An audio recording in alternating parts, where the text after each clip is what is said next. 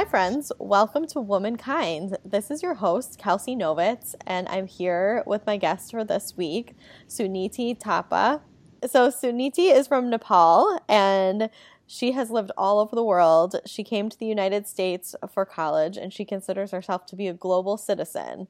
Um, recently, she quit her job in banking and finance to pursue her dreams. And so now um, she is working for a nonprofit. She runs her own tea company um, and she's in the process of learning about design. So, hi, Suniti, welcome.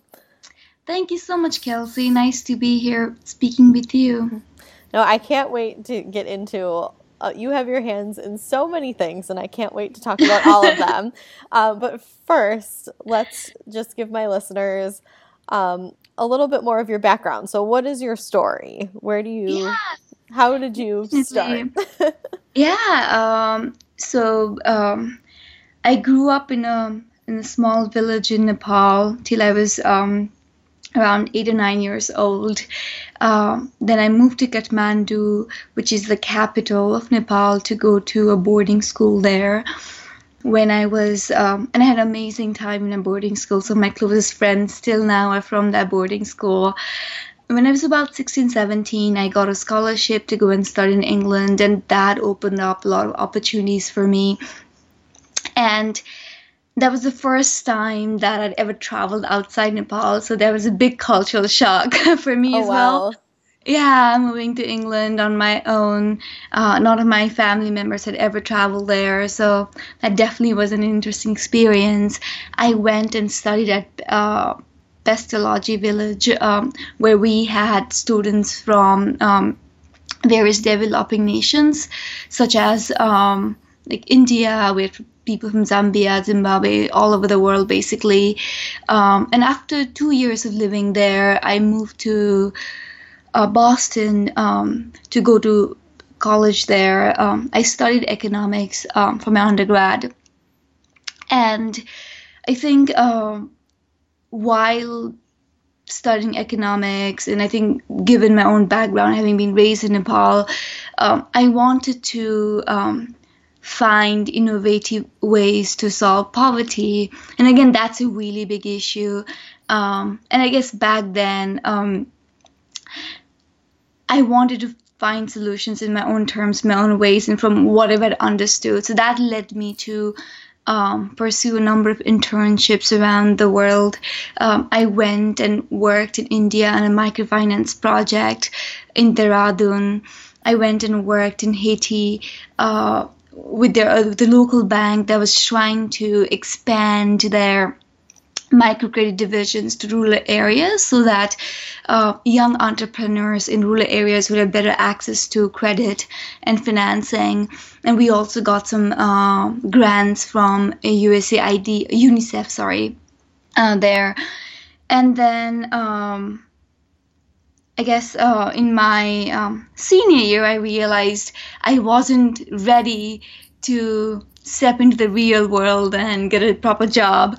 So I want to take some time off and uh, just explore. And that led me to Germany. I'd never been to Germany before that. I went and worked with in-house economist at Allianz, and that again was a very interesting experience, living somewhere very different from where I'd ever been, and again um, working on issues that I cared about and was passionate about. Uh, I really loved that. And then in my senior year, I went and just interned with uh, McGraw Financial. It's ca- called S&P Global now at their corporate strategy team. And I guess after I graduated from college, I went to pursue a full-time job with um, S&P Global. Worked there for a year, and after about a year, I moved to HSBC Bank USA. I worked. I did um, coverage banking uh, where I uh, looked at a portfolio of uh, subsidiaries of multinational companies in the US. And again, a great learning opportunity. Um, I'm so glad I had the opportunity to do the job that I did. But again, um, after working for about four or five years, um, I wanted to um, take some time off and just explore my own dreams.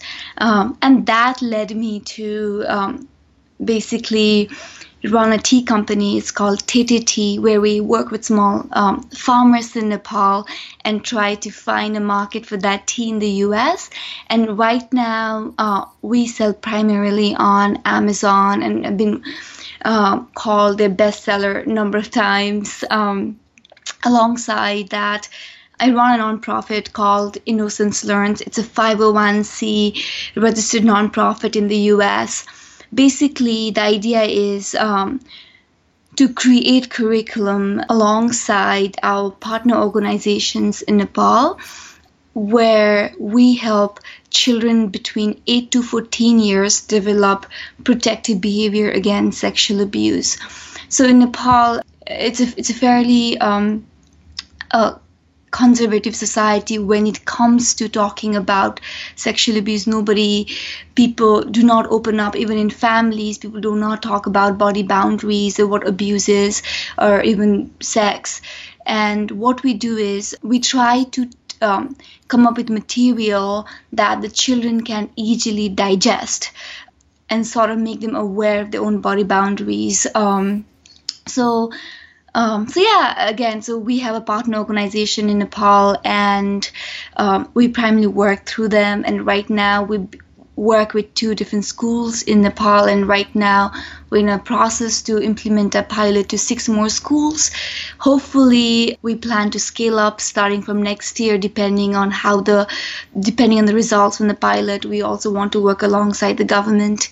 But again, it has been a big learning experience for me, and I'm so glad I had the opportunity to start an organization like this and have the help and support from various team members. Um, in the organization. Yeah, and besides that, I'm also learning to be a designer right now. so, yeah, so I think I'm just exploring at the moment, you know. And sometimes I feel um, when I was a little uh, girl, um, I had a chance to live live in different parts of the country because my dad worked for the government. So we would move from one village to another village to different cities in the country. So I sometimes wonder whether that um, sort of sowed the seed in me to be more of an explorer and adventurous. Uh, I guess that is the the life I'm leading right now. Wow, what an incredible journey you've been on. Oh, thank you. um, I want to talk a little bit more about the nonprofit. So, what is the name of the nonprofit? Yes, it's called Innocence Learns. Okay. And you founded the nonprofit? Yes, so I founded the nonprofit about two, two and a half years back. And in the US, we currently have team members from various backgrounds. Some are filmmakers, some are entrepreneurs, uh, some are consultants, some are psychologists, some are educators. So the idea is to bring together people from various fields to creatively come up with solutions to combat um, sexual abuse in Nepal. And um, basically, uh, I founded the organization alongside my um, team members after the earthquake in Nepal. So what, there was a big earthquake in Nepal in 2015 that led to a huge issue of homelessness in the country, and there were several articles that came up that mentioned how. Uh, children were very vulnerable to abuse because the parents were not attending to them and also from my own experience and talking to different people that led me to uh, found the organization in 2016. Wow. That's, that's yes. Yeah, that's yeah. so you identified the a need and then created an organization to fill that space. Yes, exactly. Um, I also like tried to see what was being done around the world uh, to creatively come up with solution for that. And I think after talking to uh, various survivors of abuse, like talking to different children in the country, looking to the curriculum, um, we try to um, basically come up with like workshop materials um, that children would be able to digest. And again like we want it to be very organic. Um, that is why we create a little bit of material then go we go to classrooms and test the material and that is where we are right now. So we went to two schools and got feedback on our materials and right now we're trying to again go to six different schools to test our materials so we want that feedback process to be very organic. So rather than we going and be like oh this is what you guys should learn about you know? Right, absolutely. Kind of like Yeah. going to the source and seeing what works. Exactly, and again, we uh, we have partner organizing, like we work with a youth organization in Nepal, and they give a lot, us a lot of feedback as well. So we are basically trying to use expertise of different organizations and people uh, to work with children. Wow, amazing. So, do Yeah. you have to travel back and forth between Nepal, or do you basically run it in the United States and then send materials to Nepal? So right now, so I'm based in the U.S., uh, but my team members uh, they travel back and forth. Also, our partner organization that does the implementation, they're based in Nepal, so they do uh, they go to classrooms and facilitate the workshops. So, however, we do a lot of calls every week, um, so that we, all of us are on the same page. Oh, okay, awesome. Yeah. Sorry, I was just trying to figure out the logistics Yeah. of it. Yeah, no, it's great. Uh, so in the US, basically what happens is, so we have a team in the US. We also have a like, and our team in Nepal is basically our partner organization, and we work together hand in hand um, to go to classrooms and teach children. that is so important, and that's a good line of defense having the children themselves learn about the topic. Exactly. And also, you know, um, what we try to do is rather than telling kids, okay, sexual abuse is this, sexual abuse is that, or the, uh, this is how you define body boundaries, we try to sort of make them think for themselves. For example, um, one of the exercises we make children do is we ask them to draw a, a triangle where they can write the name of like the family members and the very close friend if something happens to them. The idea is that you can whatever secret you have you can tell your secret to some like somebody who's older than you. There are people sort of making them realize there are people in their lives who can, whom they can go and um, confide with you know? So sort of like we try to play like sort of come up with ways. Sort of yes to help children think for themselves as well Very interesting. yeah Now, you also have a tea company. Let's talk a little bit more about that. What is the name of it again? It's called Tete Tea, Tete Himalayan Tea. So right now uh, we have three flavors. We have white tea, black tea, and green tea. Um, so the idea is that a lot of people have heard of Darjeeling tea. Uh, it- it's very popular in the global map amongst tea lovers. However, uh, Nepali tea, although uh, like the part of Nepal that grows like like really good tea, just as uh, Darjeeling tea, it's not well known just because I guess people have not been as successful to market that tea to the to the global world. So the, my goal is to bring Nepali tea. Uh, to put the Nepali tea in, the global map uh, and help the farmers there. And again, we are running in a small scale right now. Um, however, um, um, our results so far is that people have loved our tea. We have gotten exceptionally good feedback when people have tried it, and we're in a process to uh, expand our flavors and also go re- to the retail market. So, where are you selling right now? So we are selling on Amazon. Oh, okay, Yes. cool, awesome. I Not oh, go ahead. We sell on a website as well on Amazon, and um, we have been called Amazon Choice several times uh, based on people's feedback. Mhm. So that's really Oh. encouraging. Yes. Oh my gosh, congratulations! Thank you. So, is this something that you grew up drinking this tea, um, and you knew it was something that was like very specific to the region, and you just wanted to get it out there to the world, basically? Um, so growing up, um, again, tea is, is an integral part of South Asian societies.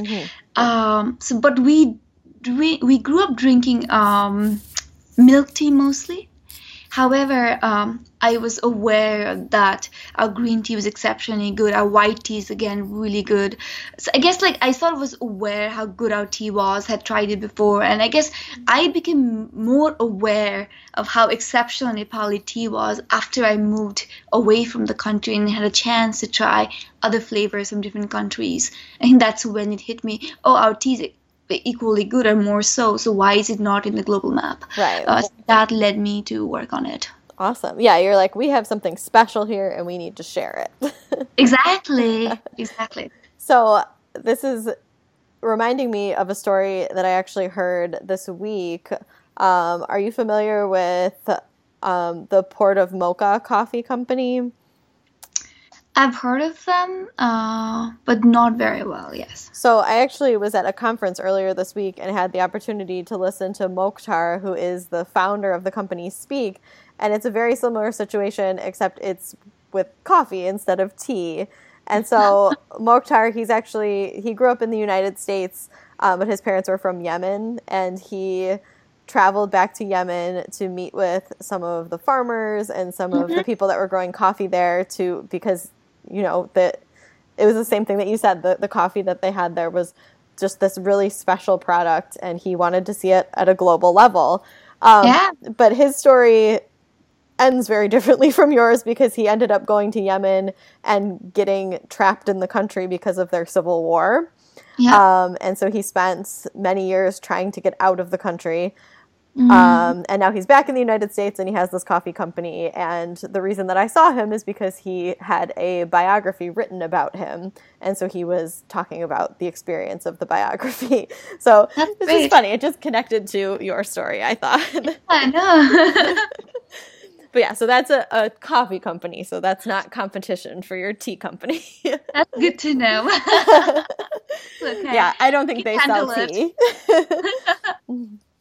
Um, so then, so talk to me a little bit about how, so you're working in finance, you're working in banking, and I think your story is very interesting because I think we have this picture in the United States of banking and financing finance being very like boring and mundane and not really the field that you would go into if you're looking to you know give back or help people.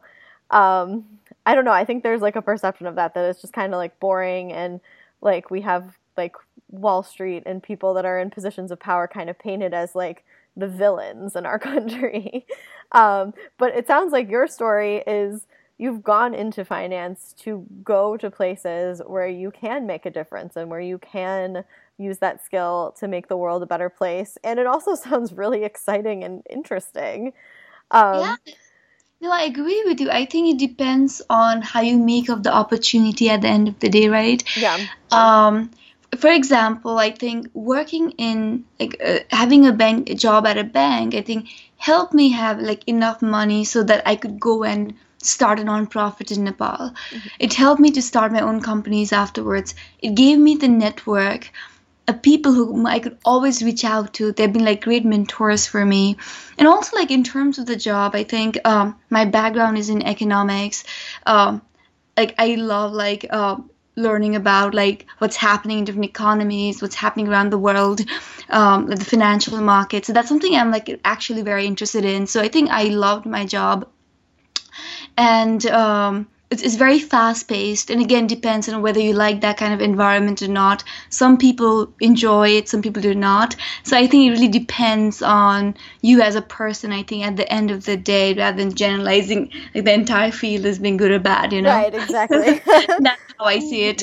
Yeah. um, i think i really enjoyed it. I think i had a great experience and i'm so thankful for the opportunity because right now because now i feel i have the skill sets to go ahead and do a, and pursue a lot of things that i'm passionate about. And again like maybe someday i'll go back working in the field or not. I don't know about that yet but i'm very thankful for the opportunity. Absolutely. So talk a little bit more about your transition like your decision making and how you kind of went about going from having you know the the steady like nine to five to doing what you do now which is having like your hand in a lot of different things. Yes I think like while I really enjoyed my job, um, I also have been a curious person. I wanted to start my own company, and to do that, um, I realized that I have to be honest to my ideas, things that I'm trying to pursue, and give my 100% dedication. And also, it meant that if I was pursuing all the side projects on the side, I wasn't sure whether I would be able to give my 100% to my job. And so I wanted to be fair to both sides. Uh, I think that is what led me to like quit my job and be like, okay, um, I want to pursue this 100%, give me 100%, see where that leads me. Obviously, that was risky. Um, um, but uh, I think sometimes you have to make a decision and go ahead with it. you have to trust yourself, I think, at the end of the day. And that's what I did. Definitely. And now you are pursuing design. Yes. So I think that um, while I was trying to be an entrepreneur, I, I realized that experience design, right? So trying to create products that your users are going to enjoy and, and love it. I think it, it matters a lot. Sort of getting into the mental model of users and creating products accordingly. And that led me to sort of look into experience design as a field and pursue it. Um, I think I'm, I'm, and right now like i'm doing a boot camp uh, because i don't necessarily have the skill sets whether that be uh, the tools or the theory side of it um, I've, I've, been doing the boot camp it's, it's sort of very intense so we have classes from 11 a.m till 8 p.m in the night but also we have a lot of assignments so i'm like really busy with that too at times um, i think i hadn't pulled all-nighters after college so i find myself pulling all nighters sometime, but I'm like loving, you know, what I oh, create. Good. yeah, yeah, yeah. Um, so I think it's, it's been a great experience. Uh, doing this boot camp. So, for example, uh, so I have a lot of friends now who are like also trying to be entrepreneurs, and everybody needs to sort of create a design for the website, uh, sort of design products, uh, because we all start with ideas at the beginning, right? So they all like approach me, and it's really, it's been a great experience to like help my friends out with their ideas with the website. So I think I'm really enjoying that aspect too sort of giving back i think nice. yeah and yeah. that that skill is definitely an asset because i mean as speaking as someone who does not have that skill and needing to use that skill um, i i've had to hire i hired my friend michelle as my web designer shout out to michelle um, because if you don't know how to do it there's really no fast easy way to do it um, it's it's a really I think web design is is kind of a difficult thing to learn. Yes. yeah. It's fun though. It's fun. Right. It's really fun. I think for me, what has been fun is uh, growing up. I used to paint a little bit. Mm-hmm. Um, and sometimes when I'm designing and picking colors for my designs, it sort of reminds me of that. You know, everything mm-hmm. is just an empty canvas. You're trying to like put a designs to it. So mm-hmm. I think I, I really enjoy that experience. Oh, that's great. Yeah. yeah, but I guess what I'm, I'm thinking of is you know, if you're an entrepreneur or you're someone that has a really good idea and you're trying to get it out there quickly and you don't have time to learn that, you definitely need someone who can do it for you. oh yes, yes, definitely, yes. Uh, agree. Uh, I'm glad I'm learning the skill set mm-hmm. so that when I need to do that, I can just use myself. Absolutely. yes. So, among all of your experiences, and this might not be the case, um, is there anything that you feel like you either benefited from it in the situation because you were a woman, or were there any setbacks that you felt that you had because you were a woman in those situations? I think I think being a woman it teaches you to be resilient and patient. I think growing up, I saw uh, women around me, whether that be my mother or my grandmother or my cousins, you know, I've seen people struggle for their dreams, to pursue what they wanted, to pursue their freedom, or just to let other people know what they're thinking. I think seeing how much they had to work hard for whatever they earned in their life, I think uh, it taught me that uh, I have to work really hard. I think even like extra harder than men I knew around me um, to achieve what I wanted. And um, I don't know whether, um, and I think I, I see, I think being able to work hard um, and being calm and being resilient and being patient, I, I see these as virtues at this point. Maybe as, as growing up, uh, I didn't necessarily appreciate those qualities. I'm like, why do my mom always have to like work hard for this or why, like, you know, maybe I didn't appreciate it as much as a child, but I think uh, now I appreciate this value. So I, I see this as a plus point. Definitely. Yeah. Um, so I think we'll move into talking a little bit more about those questions. Sure. Um, but before we do that, um, why don't you tell my listeners um, if they're interested in maybe donating to your nonprofit or um, if they want to purchase some of your tea, where can they do those things? Yes. Um, so for my nonprofit, so we are a 501c nonprofit. Uh, you can reach out to me, and then we can talk about like the ways for you to donate. So my email address is suniti, uh, S for Sam, U for umbrella, N for Nancy, I for ice cream, T for Tom, I for ice cream, 720 at gmail.com. So we haven't actually uh, raised funding. Um, at the moment we've been using our own money mostly. However we are trying to come up with a fundraising plan like campaign uh, so that when we have the campaign um, i can just connect to you with our campaign uh, people who are organizing a campaign directly. Okay that sounds awesome. I'll be happy to promote that for you. Yes thank you. Uh, and we, with tea we are on amazon right now. So if you type Te Te Himalayan tea, uh, we should be there. Basically, T for Tom, E for elephant, A for app. Again, T for Tom, E for elephant, Te Te, and then T. Oh, okay. Great. Yeah. I might have to check some of that out. That sounds. Yeah, you should. um, so, Suniti, what does it mean to be a woman in 2018? That's a tough question. uh, I think as I think as to follow up on our previous point, um, I think to be a woman 2018 means somebody who can, who has the freedom to speak their mind, of freedom to act on the dreams, to pursue the dreams. I think uh, this is something that I want women in 2018 to have. Absolutely. I wish everyone could have that freedom. Yes. So, is that also what it means to you specifically? I, I think so because, you know, like uh, I, I look at women, um, I see women, for example, in boardrooms, or I see women trying to start their companies, or I see women in Nepal. Uh, trying to make a difference. And what I've noticed is they've always worked extra hard to be where they have been because there's so many people around them who say, oh, you cannot do this, you cannot do that. Your job is to be a caretaker in the family, your job is to support your husband. Which means that if you see any women doing amazing things out there, they've had to work extra hard to get there.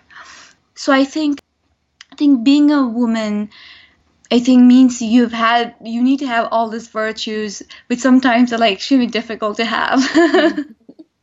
right. There is just a situation where women don't really have things handed to them and they're not easy. Um, there's like an element of feeling like you have to prove yourself in situations. Totally. totally. Even like something as small as I was talking to one of my friend who runs a tech company in Nepal. And he was telling me a lot of girls in Nepal, they don't want a job where they have to commute to their workplace. They want a job where they can work from home. And that's partly because commuting means you are vulnerable to being abused. For example, if you take a local bus, right? Right. The ch- chances so high that somebody will come and like you know try to like touch you when you're in a bus. So it's like not a very safe space for women. Um, so I think like having to navigate all that, you know, like maybe for example you're like working extra late at work, then you would think twice about how you're trying to get back home at night. And that is an issue a woman has to think about whether she is like somewhere in a city in like Mumbai or in, in Kathmandu or in the US, you know. So there's so many things we have to think about beforehand that our male colleagues don't necessarily have to think about. Right. And that can get in the way of getting farther along. Totally, yes. Interesting. Yeah. So now, what are your we'll switch gears a little bit here. What are your favorite parts of being a woman and what are the hardest parts of being a woman? My favorite parts. I I I don't see myself obviously I've had to work really hard to be where I am and and I see myself as an incredibly lucky person because I had a chance to get outside Nepal and see so many different things and people. Um, in terms of like being my, uh, I think like I'm I try to be empathetic because of what I've been through in life. I feel I can connect with people around me easily. Um, but I don't know whether that comes because I'm a woman or because I have had certain experiences in life, which helps me um, sort of um, connect with different kinds of people. Um, so I don't know whether I'm answering your question correctly here. you can answer it however you want. yes. Um, no, I think what I'm trying to say is that because I'm a woman and I've had to navigate so many things in life, and their qualities, I think, and those I'm thankful that have these qualities, and I'm and that's something that I appreciate. I think at this point. All right. Well, I mean, just thinking of what you were saying before. So maybe someone who was a man but had had similar experiences to you would have developed the same level of empathy or level of skill in those areas. Exactly. And I mean, I've oh. been through such experiences, right?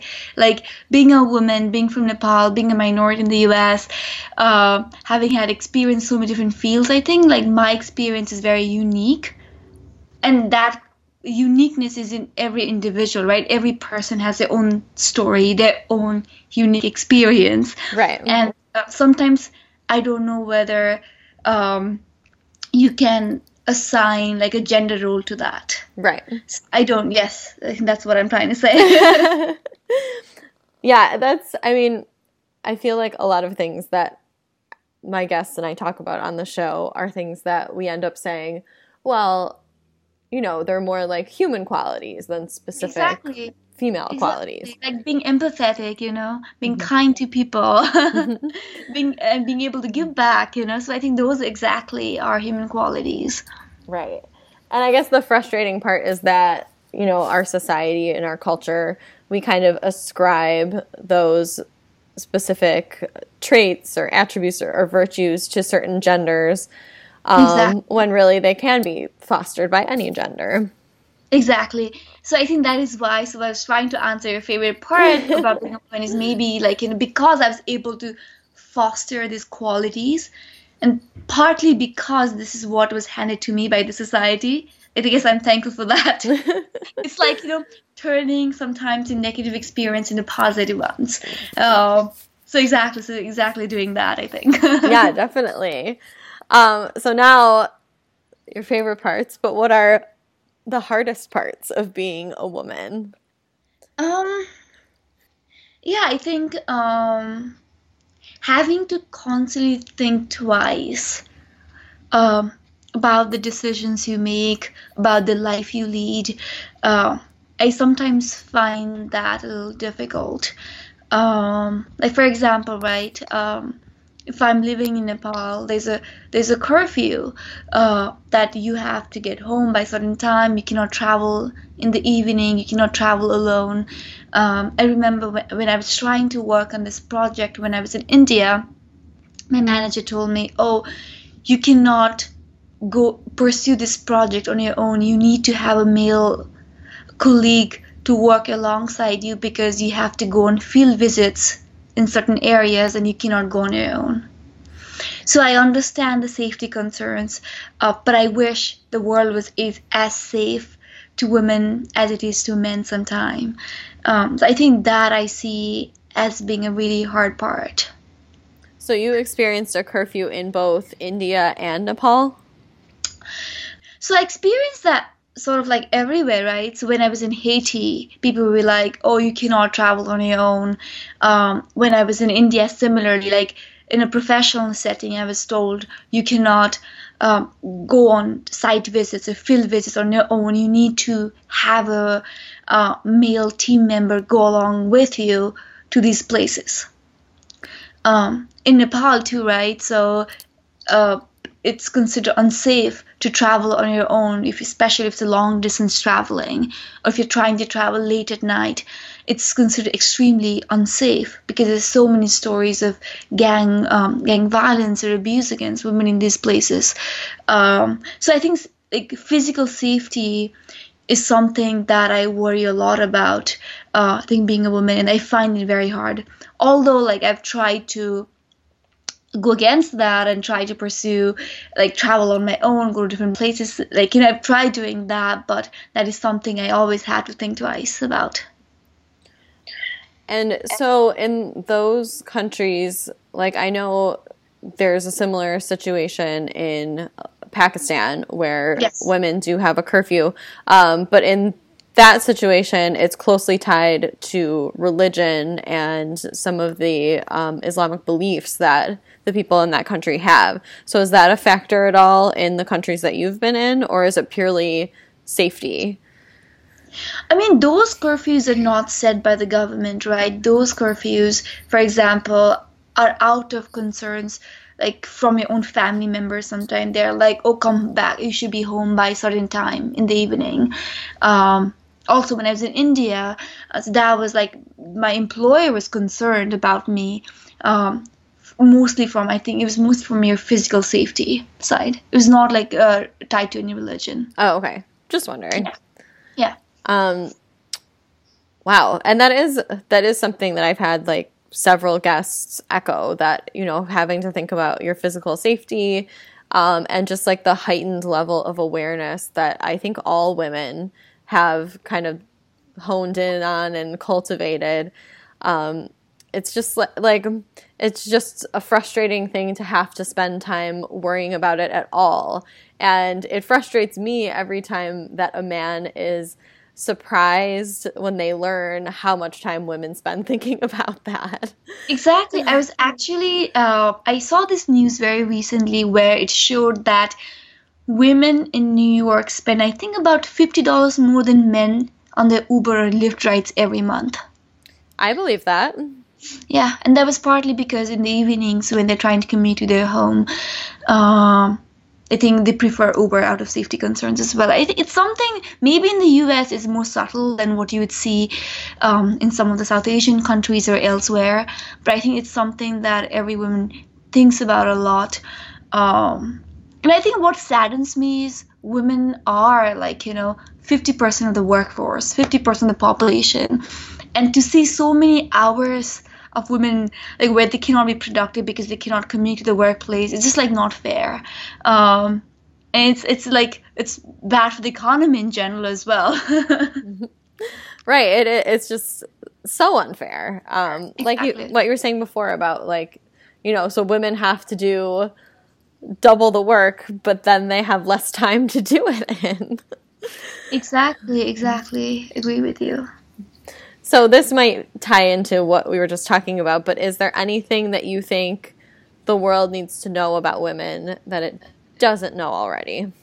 I think because of the constraints around women, I think they have learned to navigate the issues I think they're very resilient and very creative in solving problems. Um, and I love that about women, you know. Um, and I hope the world appreciates that more about women, appreciates women more. yeah, definitely. Um, and I I think about that a lot. That maybe the reason you know many women have like these very positive qualities is because of adversity we've experienced. Yeah. Um, and so maybe if we didn't have those obstacles, we wouldn't necessarily have those qualities. I don't know. It's a, kind of an unfinished thought, but I, yeah. it's something that I just think about. I guess as I mentioned earlier, right? So it's like as a woman, we'll learn to turn our adversities into something like positive qualities. Um, I mean, I wish the the world was a just place where we would have an equal opportunity um, or equal platform as as as guys, you know, where it was as safe for us as men. Um, but in, in the case that it is not, I think we've learned to get creative and navigate that and find our own path. Mm-hmm. Definitely. Kind of forced yeah. into it, but it ends up being a positive thing. Exactly. Yes. So, what issue that affects women are you most passionate about? Mm, I mean, um, the non the nonprofit that I run, right? Um, so we work uh, on like sexual abuse on children but i think what i'm like really passionate about is like violence against women again like the child sexual abuse something that can happen to both a male child or a female child but also what i've seen is that um, as the child grow older the violence against women is much higher the physical violence against women. Um, when you look at the stats uh, it is much higher where sometimes um, like husbands feel that it's okay to come home and beat your wife it's okay to rape your wife you know like i think they did some surveys in some of the countries where they thought where predominant like a lot of members thought that it was okay. So i think i think violence against women is something that i care a lot about um, and i wish women didn't have to go through that. Right. Same. I think there was a study that this number comes up like often, but I think there was another study done recently um, that basically confirmed that the most unsafe place for women to be is in their home because most women are killed or injured by their partner, whether it's a husband or a boyfriend. Um, yeah. And that's just, and also women are at their most vulnerable in that situation. They're more likely to be killed by a partner when they're pregnant and it's just it's just horrifying. It's a horrifying statistic. Yeah, exactly. We got pretty dark here pretty fast. um but yeah, absolutely. Any anything that people can do to advocate for um, that statistic to go down, I think is a wonderful thing. Agree. Do you think your nonprofit will ever branch out to like creating materials for women or for people who are older than children? Um, so right now our entire focus is on children and there's so much work that needs to be done because right now we're trying to work on the preventive side of things but also we would like to expand and provide um, counseling services to children who have already been abused. Uh, so i think there's like so much that needs to be done so we haven't had much chance to think about how we could incorporate. But I think that is an issue that a lot of women face. Uh, and I, growing up, I've seen a lot of women around me being um, violated, um, who had to go through a lot of violence from their own in the hands of their own husbands. So I think uh, that is something uh, that I'm passionate to help. Uh, but I'm sure I'll find ways. I'm sure you will too. It seems like anything you have an interest in, you definitely pursue, which I think is a great quality. Thank you. So, what changes would you like to see for women in the future? I mean, we, have talked about a bunch, but yeah, I think uh, they there are like hopefully um, changes in the in the justice system where if a woman complains that they have been violated, uh, they would listen to them seriously. Um, and you, we've seen examples in the U.S. recently, or we've seen those examples elsewhere as well. Um, I, I wish the world would be physically safe for women to travel around um, to pursue their dreams. Um, I wish um, that uh, when it comes to employment or your wage, women do not have to work uh, extra hard compared to their male colleagues to be on the same uh, position or the same level field. Um, yeah, I mean, I, I think there are a lot of changes I want to see in the world. So let's move into talking about are there any women who you admire and do you have a story of a subversive woman? I think there are many women that I admire. I recently read uh, Michelle Obama's book on becoming. Um, oh, how was it? It was great. She's somebody I really look up to. Um, I I look up to some of my professors whom I had at college. Um, I, I looked up to my manager at work. She was a female who was trying to manage her house as well as like be good at what she did at work too. Like, you know, I, I look up to uh, my cousins in Nepal. Uh, I, I, I think like I've been surrounded with um, with fighters, you know, um, that's why like it's it's really tough for me to just pick one woman. yeah, sorry, I'm really putting you on the spot here. couple as well. Uh, I think I've been incredibly lucky in that sense to be surrounded with women who have achieved a lot, who have had to fight their uh, battles and come out of it even stronger. Um, yes, I'm happy to be around. Yes, to have had that experience of knowing them. Yep, I think every woman is just as strong as all the women who are around her. And i think every woman would probably says the same thing about the people that she's surrounded by so. Yes. Um, so i'm actually going to get into my story of subversion here for the end of the episode. And yep. so the women the woman who i am going to give some more detail about is Khalida Brohi um, and she founded the Sughar Foundation. And so Khalida was born and raised in Pakistan. And she had kind of a unique situation. Like, Pakistan is divided into um, like rural villages that are a little bit more traditional, and then um, the cities, which are a little bit more modern and have access to different things. Um, and access to like the Western world.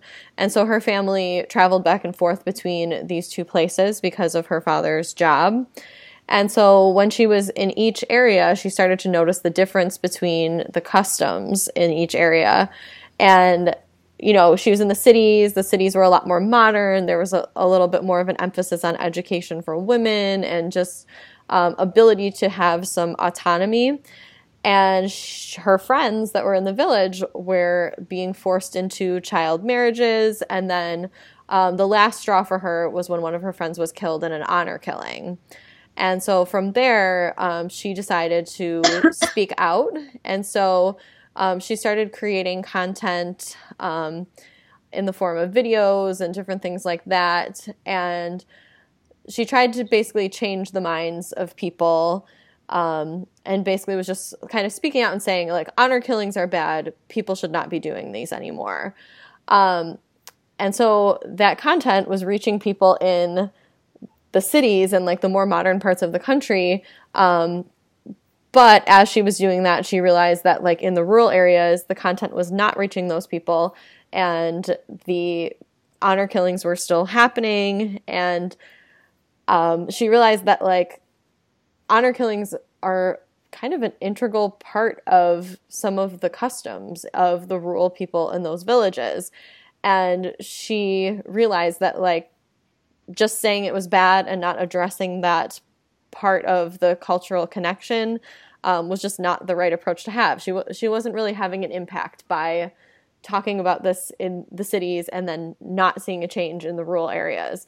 Um, so she decided to go with a different approach. And what she did was start a nonprofit organization that gave women in the rural areas um, the tools they needed to be self sufficient and the tools they needed um, to promote their own cultural traditions. Um, most notably, she talks about how she empowered them to create their embroidered goods, which they're known for, and basically gave women the tools to like start their own businesses and have financial independence, and then in turn, um, kind of have more monetary value within the household, which would then make you know the men in the situation less likely to mistreat them. Um, so it it's kind of like a slow burn trying to make change happen here, but that's how the Sughar Foundation was born. Mm-hmm. And I just think that that's very subversive, especially because at first her attempt to change the situation um, did fail. It was an approach that she openly admits did not work, um, but she did have the courage to try a different approach, and now she's making a real difference. She's reached over a million women in Pakistan through this program. That's um, great. And it's kind of turning the tide. The only issue is the information, the article that I read about this was from around the year 2014. Um, mm-hmm. Because she actually did a TED talk in 2014. Um, mm-hmm. But I had a little bit of trouble finding um, information that was recent. They do have a website that has been updated for 2018, um, but beyond that, it doesn't seem like they have a lot of press. So I it appears that they are still an active organization. Mm-hmm. Um, but I just thought that she, that was just such a subversive act, especially in such a rigid culture um, that really is punitive towards women in a lot of ways. So. I can imagine that. Yes, must have been a it must have been difficult to get started to convince even a family that she was doing something as courageous as this. Right. I mean, it sounded like she did have the support of her family because her family was kind of like you know, going back and forth between the very rigid rural culture and the city, the more modern, like westernized yeah. city culture. And, but yeah, I, I don't know. I, I know that she mentioned through this article that her friends heard that she was making these videos and they were very angry with her. Even though mm-hmm. it was like a terrible thing that was happening and could happen to them, they felt very disrespected in the fact that she was just kind of like blasting it and saying no. And and so I think like the more subtle way of making a difference is working. yes. yes. So I wanted to just share that story about Khalida Brohi and the Sughar Foundation. Um, so go. I'll post information about the website if anyone's interested in checking it out. Um, so Suniti, is there anything else that you want to share with my listeners for this episode? It's been great speaking with you, Kelsey, mm-hmm. uh, and sharing my own life experience, talking about the organizations that I'm involved with. Um, thank you so much for having me and giving me the platform to um, speak about the, the, the issues that I'm passionate about and share my own story. Well, thank you so much for being here. This is what Womankind is all about hearing people tell their own stories in their own voice. Um, so I really appreciate you coming on, Suniti. Um, all right, so uh, so listeners, um, if you need to get in touch with Womankind, you can find me on Instagram and Facebook at Womankind Podcast. Uh, you can visit my website at www.womankindpodcast.com or you can email me at womankindpodcast at gmail.com. So thank you for listening. Bye, friends.